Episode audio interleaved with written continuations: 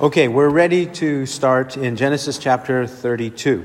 Genesis 32, 1 to 21. This part will cover God's provision or God's protection and Jacob's means or Jacob's actions. Genesis 32, verse 1. We'll read a paragraph at a time. Verses 1 and 2. Now, as Jacob went on his way, the angels of God met him, and Jacob said when he saw them, This is God's camp. So he named that place Mahanaim. Let's pause there and pray. Our Father, we are grateful that we can come as your people to study your holy word. We thank you for it. Thank you that it reveals you, it reveals our own nature and our need of salvation. Thank you also, Lord, that you have not left us to be aimless and pointless and meaningless in this world, but have given us your word to guide our life that we might arrive safely into your heavenly kingdom. Thank you for these provisions you've given to us. We pray, Lord, that we'll be encouraged by what we read and maintain our faith and endure until the very end. In Jesus' name, amen. In chapter 32, we pick up with Jacob returning to the land of Canaan. He's been away for 20 years in the land of the north, in the, in the land of Haran, where some of his relatives lived. And up there, he has many provisions. He's got, um, he has four wives and children from them, 12 at least, 13 at least from them at, that, at this point. And now God has instructed him that it's time to return. So this is what he's doing in chapter 32. He is fearful of meeting Esau, his brother, who also lives in the land of Canaan or near the land of Canaan. And that will happen in chapter 33. Chapter 32 is this preparation to meet Esau and to return to the land of Canaan. After he dealt with an incident, a conflict with his relative Laban in chapter 31, he has now departed from Laban in peace. He is now arriving in the land of Canaan. But in his arrival in the land of Canaan, he has some uncertainties and some ways in which he's preparing himself to meet his challenges and a potential conflict. This is what we read about in chapter 32. In the first two verses, we see in verse 1, Jacob continued after his exchange and covenant with Laban, and it says, The angels of God met him. The angels of God met him. Just as he saw angels in chapter 28, 10 to 17, he sees angels now also. When he departed from the land of Canaan in chapter 28, God's angels came to assure him of, his, uh, of God's protection of him and provision for him. And in the same way, now in chapter 32, God's angels are appearing here for his benefit. This is not an unusual occurrence in the book of Genesis for angels to appear, either to appear for judgment or to appear for protection and assurance. In Genesis chapter 3, we know that there were at least two angels that protected the way to the Garden of Eden so that no one would enter there. In Genesis chapter, chapters 18 and 19, we have at least two angels, plus the Lord himself, who appears to Abraham and Sarah. And when they appear, they appear not only to assure Abraham of God's work in his life, continual work in his life, but also to announce the destruction of Sodom and Gomorrah, which takes place in Genesis 19. Well, in this way here, these angels come to assure Jacob of God's protection of him. And we note that he commemorates this place where it happened in verse 2 by calling it Mahanaim. Now, this word, this place, which becomes a city, on the eastern side of the Jordan River, about 45 miles northeast of Jerusalem, on the eastern side of the Jordan River, in the land of Gad. Remember, um, Reuben, Gad, and half of the tribe of Manasseh possess the eastern side. Well, this city ends up in the time of Joshua being in the tribe of Gad. And here he gives it this name. The name means two camps or two companies or two groups. That's what this name means because he sees these two um, camps of angels. That's why he says, This is God's camp. We are confirmed by that because it says in verse 7 that he sent two companies of his own possessions forward. It says in verse 7 into two companies. Verse 8 if Esau comes to the one company and attacks it, then the company which is left will escape. And in verse 10, now I have become two companies. It's likely that these angels, whether one angel for each company or a group of angels for each company, whatever the case may be, that there were angels there sent by God to protect him and to assure him of his presence. This is also the case in Hebrews 1:14. Hebrews 1:14 says, "Are they not ministering spirits sent out to render service for the sake of those who will inherit salvation?" Hebrews 1:14. And also Hebrews 13:2. Some have entertained angels without knowing it. In the case of Jacob in Genesis 28, he didn't know what he was about to experience.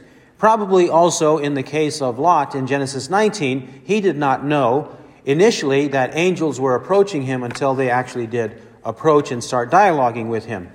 Well, this is the same with our situation. God does use angels still, according to Hebrews 1:14 and 13:2, to aid us, to help us, to observe what we are doing, and even to warn us. Angels are. And we're not always um, knowledgeable of that fact, but just because we're not always aware or knowledgeable of that fact, that an angel is here or there or helping us, the Bible says that that actually does occur. It does occur like that. Let's continue in verse 3. Verses 3 to 12. 3 to 12. Then Jacob sent messengers before him to his brother Esau in the land of Seir, the country of Edom. He also commanded them, saying, Thus you shall say to my lord Esau, Thus says your servant Jacob, I have sojourned with Laban and stayed until now. And I have oxen and donkeys and flocks and male and female servants. And I have sent to tell my lord that I may find favor in your sight. And the messengers returned to Jacob, saying, we came to your brother Esau, and furthermore, he is coming to meet you, and 400 men are with him. Then Jacob was greatly afraid and distressed, and he divided the people who were with him, and the flocks, and the herds, and the camels, into two companies. For he said, If Esau comes to the one company and attacks it, then the company which is left will escape. And Jacob said, O God of my father Abraham, and God of my father Isaac, O Lord, who said to me, Return to your country and to your relatives, and I will prosper you. I am unworthy of all the loving kindness and of all the faithfulness which you have shown to your servant. For with my staff only I crossed this Jordan, and now I have become two companies. Deliver me, I pray, from the hand of my brother, from the hand of Esau, for I fear him, lest he come and attack me, the mothers with the children. For you said, I will surely prosper you and make your descendants as the sand of the sea, which cannot be numbered for multitude. Jacob, it says in verse 3, sent messengers before him to his brother Esau in the land of Seir, the country of Edom. In Genesis 36, this is where we will read of Esau, the patriarch, going away from the land of Canaan, where Jacob and his descendants were to inherit, and he migrates south and southeast of that land to what was then and since that time called the land of Edom, the country of Edom, and also the land of Seir or Mount Seir, because it was a mountainous area. And first it was known as Seir, and then it became known as Edom, the country. Occasionally in the scriptures, the prophets will use these as synonyms to describe the people who live there. They will say Esau, Edom, and Seir, such as Obadiah the prophet does so, and even Malachi the prophet does. Malachi 1 1 to 5. Don't be confused by this terminology. Esau is mainly the name of Jacob's brother, the oldest of Isaac and Rebekah, the oldest son. That's his name primarily. Occasionally, it becomes a national name, the name of the country and the land, such as in Obadiah um, 8 and 9, and then also in Malachi 1 1 to 5. But primarily, the land is either known as Edom or Seir. It doesn't tell us here how Jacob knew that Esau had already migrated, but he did migrate. We learn that in chapter 36. In chapter 36, verse 7, for their property had become too great for them to live together, and the land where they sojourned could not sustain them because of their livestock. So Esau lived in the hill country of Seir. Esau is Edom. This chapter is encompassing a description of what happened to Esau and his descendants. Well, because there were too many of his possessions, he left the land of Canaan and migrated. Likely, just as Rebekah, his mother, had promised, she probably had sent a messenger to the north to confirm to Jacob that it was safe and all right for him to return, that Esau, his brother, had already left.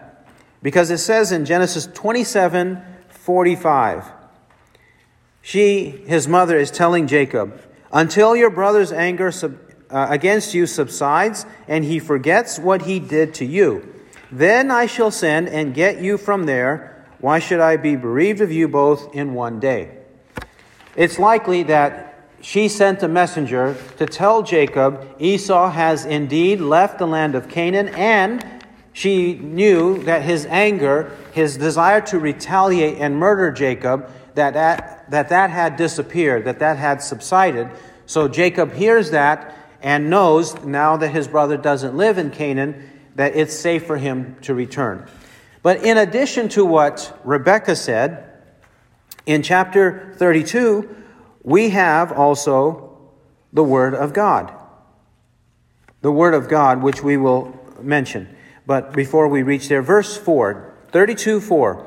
He also commanded them, saying, so he sends messengers, but he also commands the messengers, saying, Thus you shall say to my lord Esau, Thus says your servant Jacob, I have sojourned with Laban and stayed until now, and I have oxen and donkeys flocks, male and female servants, and I have sent to tell my Lord that I may find favor in your sight.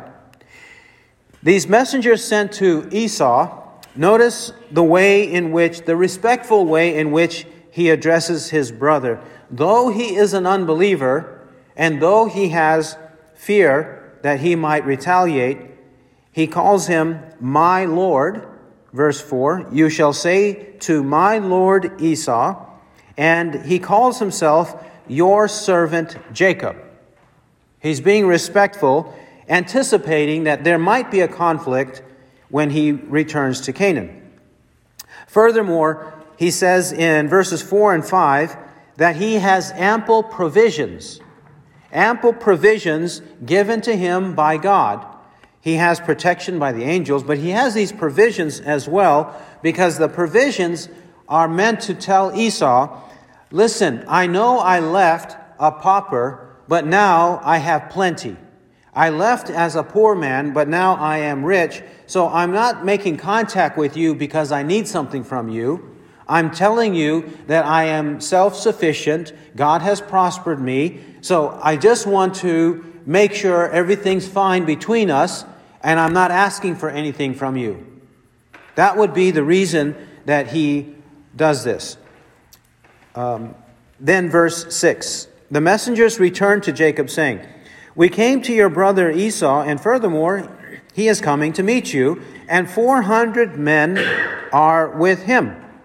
Then Jacob was greatly afraid and distressed. The messengers return with the message that your brother Esau is coming with 400 men. The verse doesn't say who these 400 men are. But two ancient translations of this passage say that included in these men are generals of armies. Included in this company of four are generals of armies. Nat- naturally, if these men are wealthy, they are building up a, an army or a militia to protect themselves, right, from incursions and invaders. They're, they need to do that to protect themselves. And so, this is um, what the ancient translations say.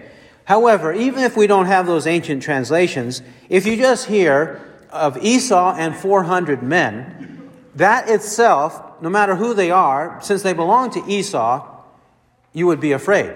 It's natural to be afraid that these 400 men, why does he need 400? Why couldn't he just bring four or 10 men just to help out with his travels and make sure that he himself is safe in his travels? He doesn't need 400.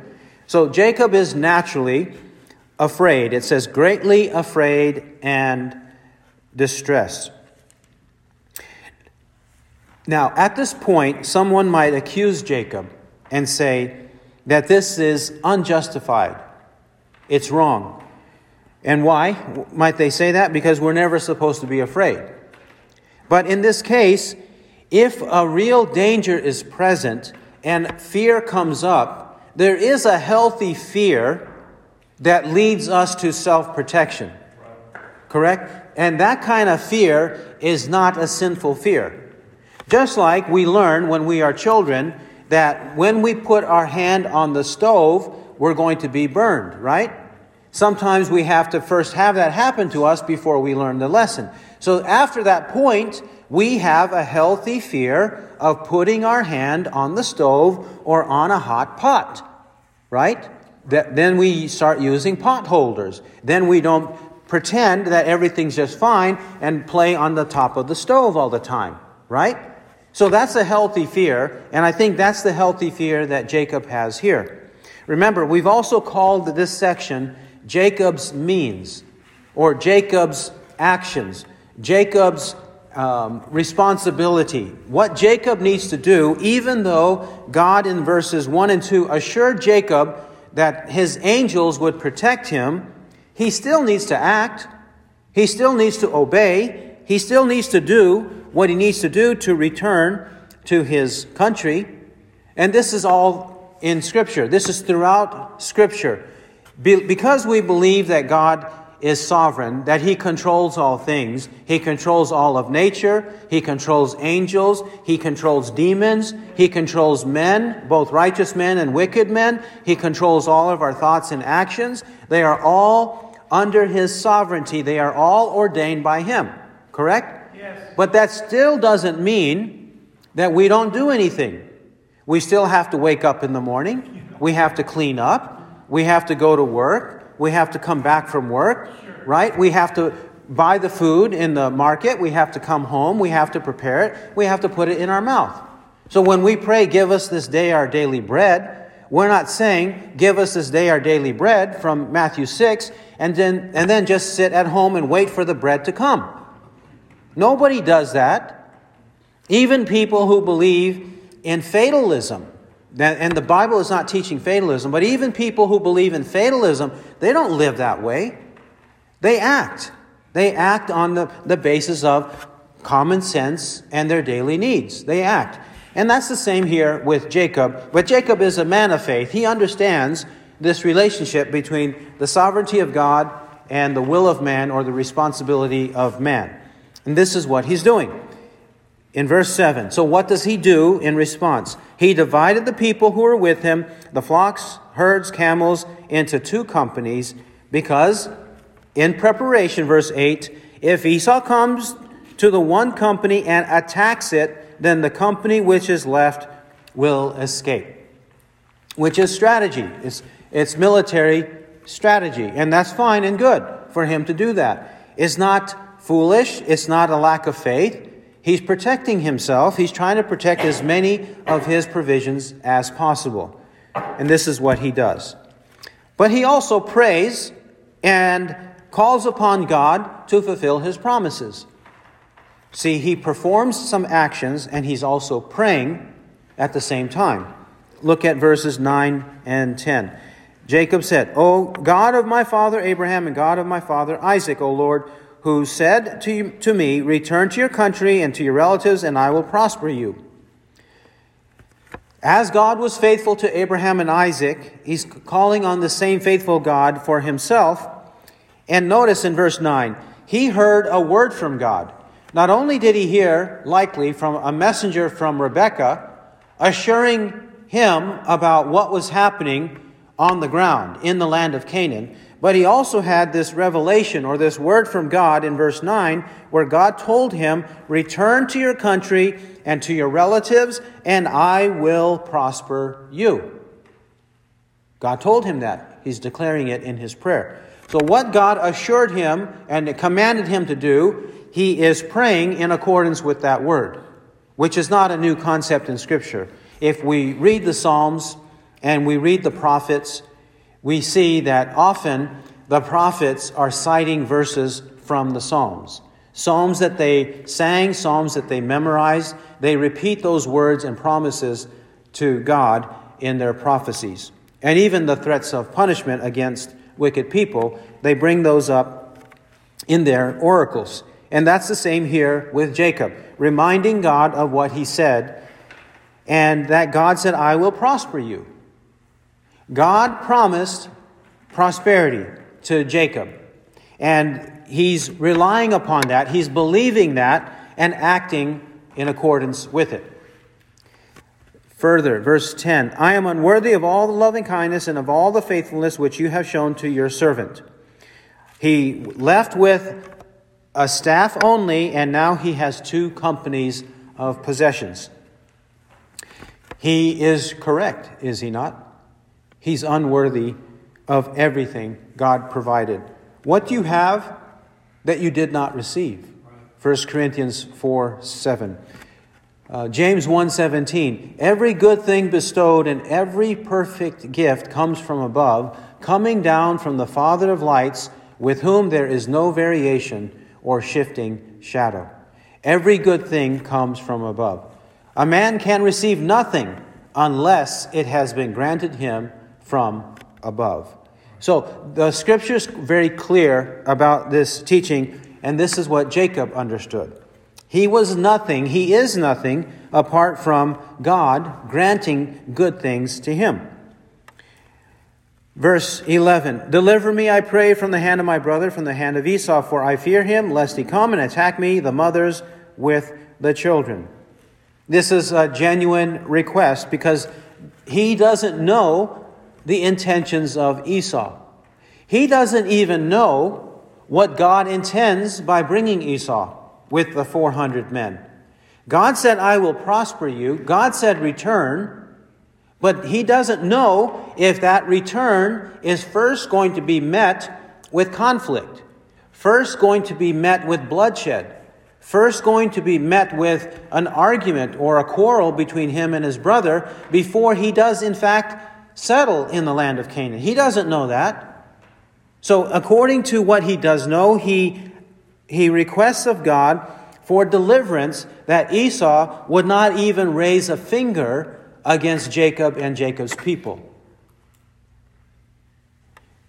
Then, verse 12 For you said, I will surely prosper you and make your descendants as the sand of the sea, which cannot be numbered for a multitude. Here again, based on what God had promised earlier to Jacob in, in chapter 28. Chapter 28, for example, in verse 14. 28 14 is a reiteration of promises that God made to Abraham and Isaac. So Jacob knows that in due time, and he is about 100 years old now, in due time, God will fulfill his word. That t- took extreme patience. Now, his life is in jeopardy, and he's reminding God of what he promised that he would become a multitude in the earth. His, his descendants would possess the land of Canaan. And not only that, but his single descendant, Christ, would come into the world through the tribe of Judah. And we learned this in Genesis 49 that Jacob knew.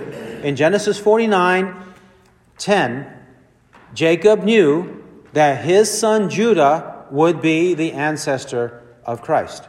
He knew that because he prophesied that before his death in chapter 49. So he knows all of these promises about the coming Christ. Jacob does. Now, verses 13 to 21.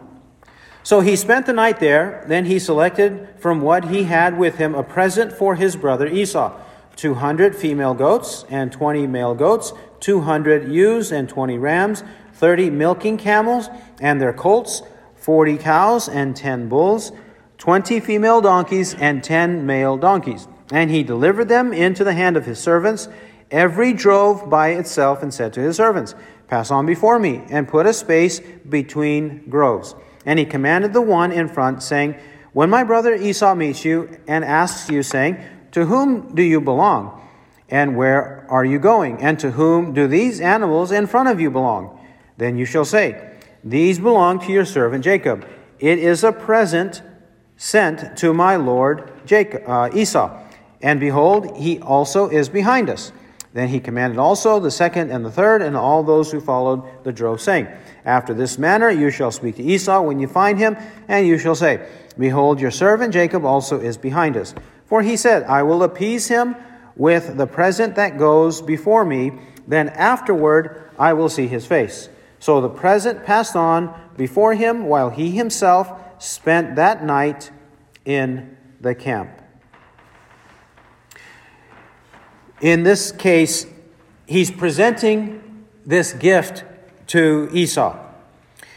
He has an enormous amount of wealth, as we can tell from these animals in verses 14 to 15. 14 and 15, how they are mentioned here. If this is a gift, this is certainly not uh, half of all of his possessions or all, most of his possessions. It must be just a portion of his possessions. This is how wealthy God made him in 20 years. He was very, very wealthy in 20 years. And so he sends these droves or these groups one by one in front. He sends them one by one in front in, in order for Esau to see them and to have a confirmation that Jacob is indeed wealthy. He is not trying to snooker me to get something out of me as his big brother. He's not trying to do anything like that. He has been a very prosperous man, blessed by God, very diligent man, and now he has this gift he's presenting to me. We might wonder and ask is it appropriate when he says in verse 20, For he said, I will appease him with the present that goes before me? I will appease him with the present. Is it wrong when you suspect a problem to prepare yourself in kindness and uh, going out of your way to present a gift to help the situation, to alleviate any stress and conflict? In and of itself, is it ethically wrong to do so?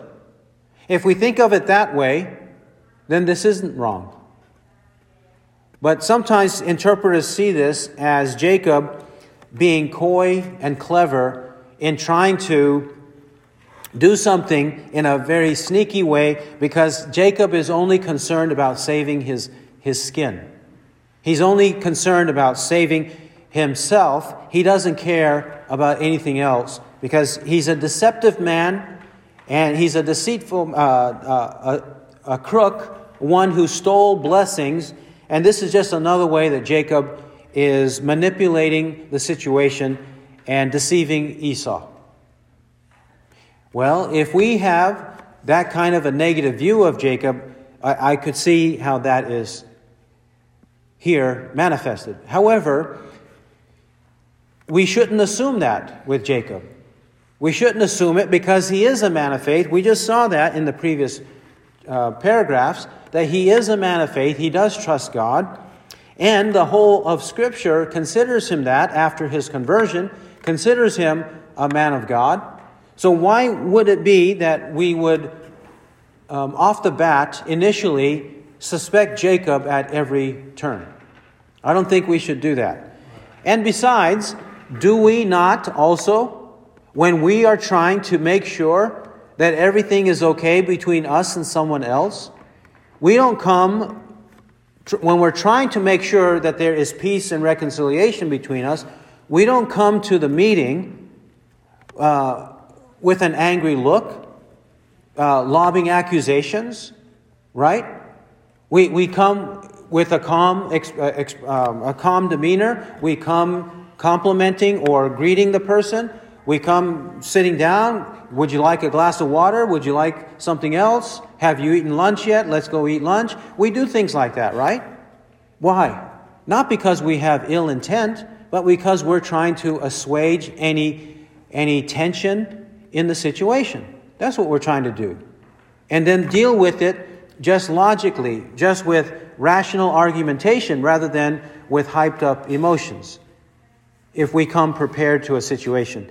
And this is, I think, what is going on here, that that's what Jacob is doing.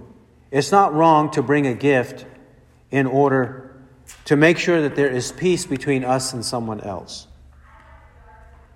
Of course, if we do things deceptively and, manipul- and be manipulative, then that is wrong. But I don't think Jacob is doing that. He's just trying to make sure the situation is calm and cool. He who has ears to hear, let him hear what the Spirit says. Amen.